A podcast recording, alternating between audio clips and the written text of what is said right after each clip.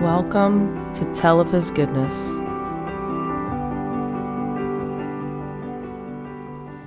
What do snowmen eat for breakfast? What? Snowflakes. Snowflakes? Like frosted flakes? That's our oldest son, John Hudson. He brings a lot of laughter into our home. But his life has also taken us on a unique journey of seeing God's goodness even when things aren't good. In season one, we heard of God's goodness and salvation, but can we continue to tell of God's goodness even in the midst of trials? I'm your host, Carrie Stafford. In 2016, John Hudson was diagnosed with a severe heart defect.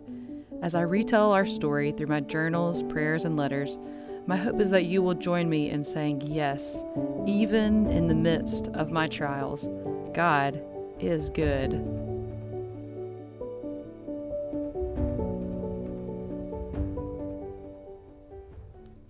Episode 2 The Bad News. December 1st, 2015, Tuesday. Father, thank you for giving us a boy. Yesterday was full of highs and lows, but we saw you so clearly leading us and preparing us. The sonogram was fun and great. To us, it all looked great, but Dr. Reeves informed us that she saw a heart defect. This news pierced both of us deeply. I didn't know I would be so affected, but we both were. We go back tomorrow at 9 a.m. to meet with a specialist so we can figure out what it is and what steps to take. But there were so many ways we saw you preparing us for yesterday. One, I had been switched to a doctor I hadn't met yet, but we ended up getting switched back to Dr. Reeves, and she was such a comfort in the midst of receiving hard news. She knows we are believers, and she really comforted us with truth from your word. She also has a little girl with a hole in her heart, so she was able to sympathize there. Number two, last week you had really taught me and encouraged me with Psalm 112, verse 7, which brought us so much comfort. Number three, Nick isn't working at the bank anymore, which allowed him to come to the appointment yesterday and to be able to come to the appointment with the specialist tomorrow. Number four, I'm also so thankful we didn't plan a huge gender reveal where we would probably have had to share the tough news over and over again. Number five, Dr. Reeves went ahead and called the heart specialist, and he had someone cancel Wednesday morning, so he was able to fit us in quickly. We are so thankful we don't have to wait and wonder. Father, we trust you. You are good, and your ways are perfect. We don't have to be afraid or worry. Please be glorified as you guide us. December 1st, 2015. A letter to John Hudson. John Hudson. We found out we were expecting a baby, that's you, on Saturday evening, August 29th, before heading out for a date night at the gathering at Livingston. I knew that test would be positive, but Dad was completely shocked and excited, but mostly shocked in the moment. He made me take another one just to be sure. Long story short, Dad was a deer in headlights that entire date night. We told family and a few close friends that week, and then we waited until our first doctor's visit at 10 weeks to tell the rest of our friends. Everyone was overjoyed to hear that you were coming into this world. We went to our third appointment Monday, November 30th, 2015, and we got to see your sweet potato sized self on the sonogram screen. You kept your legs tucked tight around your belly, and you kept putting one hand on top of your head. So sweet. We waited to find out the gender that night when we went to dinner at Babalu. We got our friend Kelsey to wrap up some baby shoes, boy shoes for a boy, or girl shoes if it was a girl. I was so convinced you were a girl. We opened the present once we got to the restaurant, and we were overjoyed. It was you, John Hudson, our firstborn son. But at the doctor's office that day, we did get some tough news. Our doctor couldn't tell exactly what it was from the sonogram, but she could tell something wasn't completely right with your heart. Dad remembers her saying something about a dilated heart valve, but we have an appointment tomorrow morning with a specialist to find out what it could be. We both love you so much already that it was hard for us to swallow that news, even though we know it may turn out to be nothing at all. We were able to understand a tiny bit more the great love God the Father had for his Son, Jesus. Yet he still loved the world so much that he was willing to let him die to save us. Unfathomable love.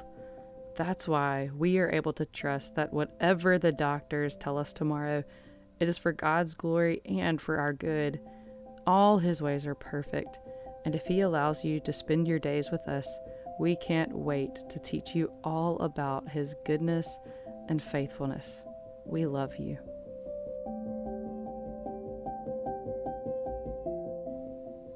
For today's closing thought, I had two points. The first one is take time to see God's hand in the details and to give thanks to Him. Whether you're a journaler like me, or maybe you just need to stop a friend, or maybe even a stranger in the hospital and say, Hey, can I tell you what I'm thankful for? Do it. Stop to take time to see how God really is at work in the details of every day, of every moment that you're walking through. You'll be amazed at how blinded we can be to God's gracious hand working in the details when what I would call the clouds of sadness or despair or confusion roll in. It's kind of like the sun. Like the sun is still shining bright beyond the clouds, but when those clouds roll through, it's it's hard to know that and be certain. But it's true that God, even in the midst of despair and cloudiness, where it's hard to see that, God is still sitting on his throne, guiding his children in love and in power. The second point I want to make today is trusting God's promises because we can trust God's character. Nancy Flowers mentioned this at the end of her testimony in season one. I would highly recommend you going to listen to it when you get a chance if you haven't already. But in my journal entry, I mentioned Psalm 112, verse 7. Well, in Psalm 112, we see a description of a person who loves the Lord, fears the Lord, who's living out a righteous life. And one of the descriptions of this type of person is verse 7. And it says, He is not afraid of bad news. His heart is firm, trusting in the Lord. The reality is, for everyone, bad news will come at some point. But did you know that as a follower of Christ, we don't have to be afraid of bad news? How? Isn't that just normal? Well, this verse, it says that his heart is firm because he trusts in the Lord. The more we know of God's character, the more we are able to trust him, no matter what trials we face or bad news we hear. We know he's good, kind, all knowing, all powerful, wise, loving, in control, perfect, holy, just, patient. The list goes on. And as we read through all of Scripture, we see his character on display more and more and get a fuller, richer understanding of who he is. So, if you're wanting to deep dive into knowing God's character more so that you can trust him and not fear bad news, I'll throw out a few book recommendations. I've already recommended the Bible. Start Genesis to Revelation. Get the whole picture. Get to see his full character as you read through God's word and do it with your local church so that you have others preaching in and teaching in to the truth of God's word and his character. A few other books, though. One is Knowing God by J.I. Packer. Another is Knowing the sorry Knowledge of the Holy by A.W. Tozer, and then Jen Wilkins' book None Like Him. So that's Knowing God by J.I. Packer, Knowledge of the Holy by A.W. Tozer, and None Like Him by Jen Wilkin.